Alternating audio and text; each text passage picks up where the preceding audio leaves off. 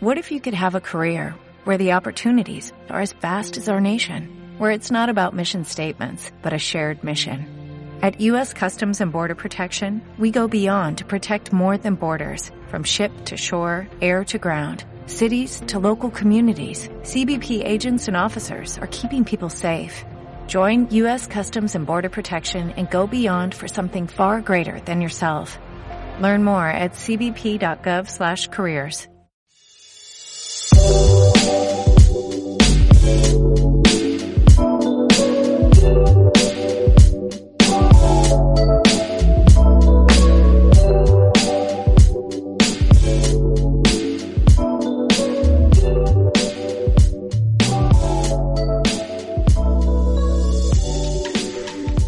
En nuestra sección central de Voces y Devenires, en lo que corresponde a este proyecto de Memorias de una pandemia y en el que hacemos presencia a través de estas entrevistas críticas que hemos venido realizando, tenemos el honor y enorme placer de contar hoy con la presencia del doctor Rafael Lorenzo Martín, quien nos acompaña para que hagamos una conversación, una reflexión muy interesante acerca de un trabajo que se ha venido realizando en el marco de este macroproyecto en relación con la investigación frente a líderes y gestión en la comunidad. El profesor eh, Rafael Lorenzo Martín hace parte de los docentes de la Universidad de Holguín de La Habana, Cuba, y pues justamente ha realizado un trabajo muy interesante en compañía de David Almaguer La Rosa y Raiza Hernández Batista, pero con él vamos a conversar un poco acerca de estas cuestiones en este espacio de voces y devenires. Muy buenos días, doctor Rafael Lorenzo Martín, un gusto tenerlo en los micrófonos de este programa y para empezar, cuéntenos un poco para toda nuestra audiencia acerca de la Universidad de Holguín y de este trabajo de entrevistas a líderes y gestión en la comunidad que ustedes vienen adelantando en La Habana frente a este trabajo de memorias de la pandemia. Saludos fraternales para el colectivo de realización de voces y devenires, para toda la audiencia de este programa e investigadores que están atentos a la divulgación de información científica. Agradezco en nombre del equipo de investigadores cubanos que coordino y en lo personal la oportunidad que nos dan por esta vía de explicar aspectos esenciales relativos al macroproyecto Memoria de la Pandemia y de esta manera precisar la contribución de los investigadores de la provincia de Holguín y La Habana a este colosal esfuerzo científico académico. Para empezar, como usted bien interroga, nos parece esencial resaltar la pertinencia del proceso de admisión de entidades y recursos humanos calificados para asumir de forma integral y transdisciplinaria las acciones investigativas del macroproyecto antes mencionado, reconociendo la inteligencia colectiva como una forma de consenso para tratar los impactos de esta etapa pandémica sin precedente para las sociedades contemporáneas. En este sentido, le pido licencia para presentar el equipo de trabajo cubano y advierto en su composición la relación de líderes científicos y gestores. Hay un equipo principal que lo componen la doctora en Ciencias Pedagógicas Raiza Hernández Batista, que se desempeña como metodóloga de posgrado de la Universidad de Holguín, también de la misma institución el doctor en Ciencias Económicas David Almaguer, que es el actual director de Relaciones Internacionales, también de esta institución, la persona que les habla, Rafael Lorenzo Martín, que actualmente se desempeña como metodólogo de la Dirección de Ciencia, Tecnología e Innovación, y contamos además con la grata presencia del investigador titular, doctor en Ciencias de segundo grado, Paul Torres del Instituto Central de Ciencias Pedagógicas que radica en la capital de Cuba, en La Habana. De esta manera, complementamos el equipo con unos investigadores que le hemos llamado el equipo temporal de investigadores o investigadores invitados, que son el doctor en Ciencias Pedagógicas Roberto Pérez Almaguer, vicerrector de formación de pregrado de la Universidad de Holguín, el doctor en Ciencias Históricas Alejandro Torres, delegado de la filial provincial de Holguín del Ministerio de Ciencia, Tecnología y Medio Ambiente, y el doctor en Ciencias Técnicas Roberto Pérez Rodríguez, presidente de la filial Oriente Norte de la Academia de Ciencias de Cuba. Las instituciones implicadas son, en esencial, el Instituto Central de Ciencias Pedagógicas, institución insigne para las investigaciones educacionales del Ministerio de Educación, y la Universidad de Holguín como uno de los centros de la educación superior más grandes de Cuba. Lo anterior es una muestra de la importancia que implican estas acciones y la responsabilidad profesional del equipo Cuba, lo que es una constante para el resto de los países implicados, en especial por la Universidad Distrital de Colombia y su liderazgo en el doctorado de Ciencias Sociales. Para referirme a la Universidad de Holguín de manera sintética, les comento que es una universidad relativamente joven de casi 52 años enclavada en la provincia de Holguín, a 774 kilómetros de la capital de Cuba, La Habana, y su campus principal se encuentra en la ciudad cabecera de esta provincia, también llamada Holguín, y cuenta con cuatro sedes principales, aunque sus inmuebles se reparten en toda la provincia con sedes municipales presentes. Es digno precisar que la Universidad de Holguín es una institución certificada por la Junta de Acreditación Nacional de Cuba, con más de 80.000 graduados en toda su historia. En la actualidad cuenta con ocho facultades, más de 49 carreras y una matrícula de más de 63.000 estudiantes de pregrado en las distintas modalidades. En la formación posgraduada oferta 19 maestrías, 9 especialidades y 4 doctorados. Y en la actualidad tiene una matrícula de casi 22.000 estudiantes de formación continua entre posibles máster especialistas y doctorados respectivamente. Para enfrentar esta intensa y variada actividad de formación se cuenta con recursos humanos altamente calificados. Por solo citar algunos indicadores, el 77% de sus docentes que alcanzan la cifra de 1.600 son máster o doctores. Y también reconocer que de estos 1.600, 252 son doctores en ciencias en diferentes ramas del saber. Para potenciar los resultados científicos y su impacto en el desarrollo social, económico y ambiental, se conciben ocho centros de estudio que modelados por nueve líneas de desarrollo estratégico con equipos de profesionales multidisciplinarios tienen como finalidad la investigación científica donde las ciencias sociales es una prioridad y una transversal en el desarrollo de estos. Los más de 100 resultados e impactos se concentran en estos centros de estudio y en 96 proyectos de investigación, desarrollo e innovación de diferentes alcances. Desde esta organización de la gestión del proceso de investigación en los últimos 15 años se ha aumentado el colchón editorial en bases de datos de alto impacto, en los que se destacan la TINDE, DOAC, Cielo, Scopo y la Walls of Science, y el mejoramiento constante del ranking universitario. Desde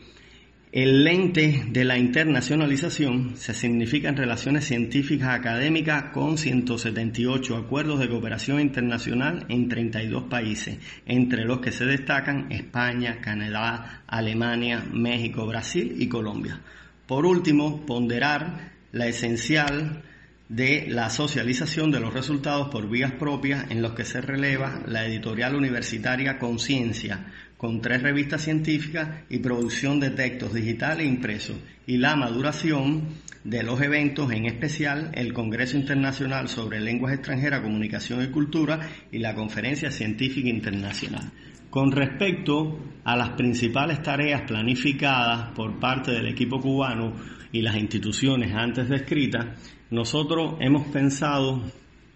en tratar de aportar a partir de archivos documentales en los aspectos de comunicación, crítica, espiritualidad, gubernamentabilidad, periodismo, poder, política, religión, resistencia, sacrificio, territorio y veracidad, específicamente en los ejes sociales de indagación más pensado como registro de lo cotidiano y análisis críticos referidos a la pandemia, se orientarán las primeras acciones del proyecto, que implicarán como tendencia archivos testimoniales diarios eh, basados en experiencias crónicas y fuentes de eh, nuestros coterráneos y el acontecimiento pandémico, pandemia, estados de sección y la vida cotidiana. En especial se han dividido tres líneas que marcan el trabajo. La línea 1, que serían simulaciones y modelos para favorecer la toma de decisiones sociológicas y dinámicas urbanas en tiempos de pandemia por la aparición del virus SARS-CoV-2 la línea 2, a su vez, implicaría medidas estructurales y organizativas de la educación superior, singularidades en la Universidad de Holguín en tiempos de emergencia sanitaria por la enfermedad COVID-19 y bueno, la última línea que le hemos denominado línea 3, acciones para contribuir a la información válida y confiable sobre la pandemia que ocasiona la aparición del virus SARS-CoV-2 así como el tratamiento alternativo para atenuar la ansiedad en los modos de confinamiento y los riesgos profesionales del personal de la salud en su accionar laboral directo en las zonas rojas. Hasta aquí un poco he tratado de, explicar algunos elementos interesantes de manera muy sintética. Excelente, doctor eh, Rafael Lorenzo Martín. Eh, quisiéramos ahora que nos contara un poco más acerca de la importancia de investigar este tipo de procesos, este tipo de reflexiones frente a los escenarios educativos, frente a los desafíos que justamente aparecen en estos espacios y frente al trabajo que han venido realizando desde el Instituto Central de Ciencias Pedagógicas de Cuba y particularmente desde la Universidad de Holguín y que obviamente está muy conectado con este ejercicio académico e investigativo que nos ha comentado. En estos momentos, con respecto a la pandemia y a los nuevos escenarios educacionales que se abren, hay mucho que conversar. Primero, retomar, grosso modo, las implicaciones que tiene la ciencia social en toda la actividad humana, reconociéndolas como las ciencias que estudian el comportamiento del hombre en la sociedad y sus formas de organización, la construcción de significado y la relación entre proyecto de vida y percepción futura. La pandemia yo creo que fue, pudiéramos parafrasear un mal necesario, salvando las diferencias y, las muertes humanas, pero fue un, un momento en el cual sus manifestaciones, ya sean por enfermedad, por poca solvencia para enfrentarlas, por una percepción del riesgo que no solo la reduzco a lo biológico, también a lo social y a lo económico, y por sobre todas las cosas, el confinamiento obligado al que tuvimos que someternos, ya sea por, por una implicación individual y conciencia o por regulaciones a nivel de gobiernos y sociedades, implicó una impronta para el ser social contemporáneo que lo sacó de su zona de confort, para bien o para mal. Y comento para bien o para mal porque como en todo fenómeno social, eh, nada tiene un desarrollo lineal perfecto, puesto que yo creo que sí, que de algunos momentos estas manifestaciones de la pandemia fueron importantes, puesto de que nos dieron una pausa, nos, nos hizo más esenciales, a comprender más lo que necesitamos y cómo a convivir con los que necesitamos. Nos redimensionó las prioridades que teníamos eh, muy moldeada por esta cotidianidad social que en ocasiones no es la mejor y no la podemos escoger y nos entrenó en cierta resiliencia y en actitudes positivas hacia el cambio desde un redimensionamiento de nuestros deseos y aspiraciones. Para mal porque desde una mala percepción del riesgo y por la indiferencia de vivir en sociedades donde prima el individualismo, por lo que se exaltaron los estados de pánico, ansiedad, violencia, depresión y, bueno, vidas humanas, que es lo más sagrado. Hablo de manera general ahora, no estoy pensando en mi país y no estoy pensando en manifestaciones generales a partir de eh, las diferentes noticias oficiales que fueron llegando. Lo anterior viene a revelar fallas en la formación del ser humano, ya entrando en el terreno de la educación, en especial en la educación superior, que ya trabajamos con adolescentes tardíos, jóvenes, y estas fallas educativas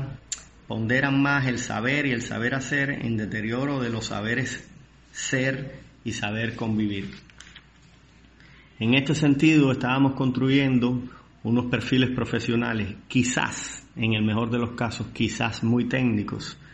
pero no tan humanos, con valores éticos y morales acordes para sociedades más justas, equitativas y en armonía con el entorno personal y profesional. Elemento que con este confinamiento se nos dio una estocada a fondo y es una asignatura todavía por reaprobar en quizás muchos de nosotros. Los comportamientos naturales y naturalizar procesos de eh, mezquindades sociales estuvieron al pie de la letra y los empezamos a ver como algo normal y hasta necesario, cuando de alguna manera aún en las universidades no se logran transformar estas demandas sociales que ya nos vienen haciendo hace algún tiempo. Como por ejemplo eh, secuelas de egoísmos sociales, de consumismo, de indiferencias sociales, de naturalización de disfunciones sociales, etcétera, etcétera. De esta forma, la pandemia y sus efectos no previstos y deseados nos enseñó lo vulnerables que somos porque no funcionamos como sociedad o porque por lo general, para no ser absoluto, no funcionamos como sociedad. En este sentido, los métodos que empleamos en nuestro quehacer profesional educativo deben redimensionarse, ponderando métodos que provoquen una formación sistémica de los saberes, es decir, reconocer en su justa medida y en su simbiosis y sinergia el saber conocer, el saber hacer, el saber ser y el saber convivir. Implica no tanta atomización, de contenidos, sino más bien el valor axiológico y funcional de cada saber en el bien común, para todos y por todos. Por lo que las dinámicas grupales de aprendizaje colectivo, aprendizaje significativo y de proyectos como métodos para resolver problemas se impone como quizás algunos de los métodos que deben ser más tendenciosos en nuestras prácticas. De aquí que la importancia del tratamiento de las ciencias sociales a partir de cómo la asumimos para explicar y predecir los nuevos comportamientos humanos. Y me atrevo a decir los nuevos comportamientos porque evidentemente va a haber una sociedad antes y después de la pandemia. Y estos nuevos comportamientos eh, se deben también revolucionar el proceso de formación en la educación superior o deben formar una nueva filosofía de vida que debe ser más fraternal, más solidaria, más inclusiva y más equitativa, sin quitarle el lugar de los elementos técnicos y el saber humano que será necesario en estos tiempos de también mucha gestión de la información y mucho adelanto científico y tecnológico. Nos viene y alerto desde mi modesta percepción efectos colaterales más nefastos que son catalizadores de hostilidades, divisiones y otros males sociales en el cual debe enfrentar América Latina, sobre todo la América Latina continental, donde se pueden observar mayores diferencias. En este sentido, la transversalidad que deben tener cualquier obra humana y cualquier proceso de formación desde una visión de las ciencias humanas se convierte en algo casi de vida o muerte. Por tanto,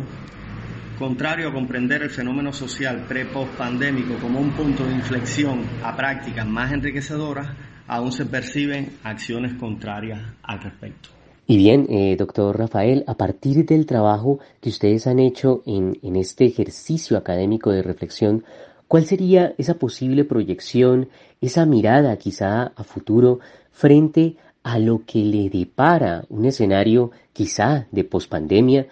a la educación, a los espacios educativos, a los espacios universitarios a partir del ejercicio reflexivo que ustedes han venido realizando. Bien, con respecto a los nuevos desafíos que aparecen en los escenarios educativos, me gustaría eh, subdividirlo en los aspectos personales implicados, es decir, en qué condiciones está en esta nueva etapa el alumno y en qué condiciones está en nueva etapa el profesor.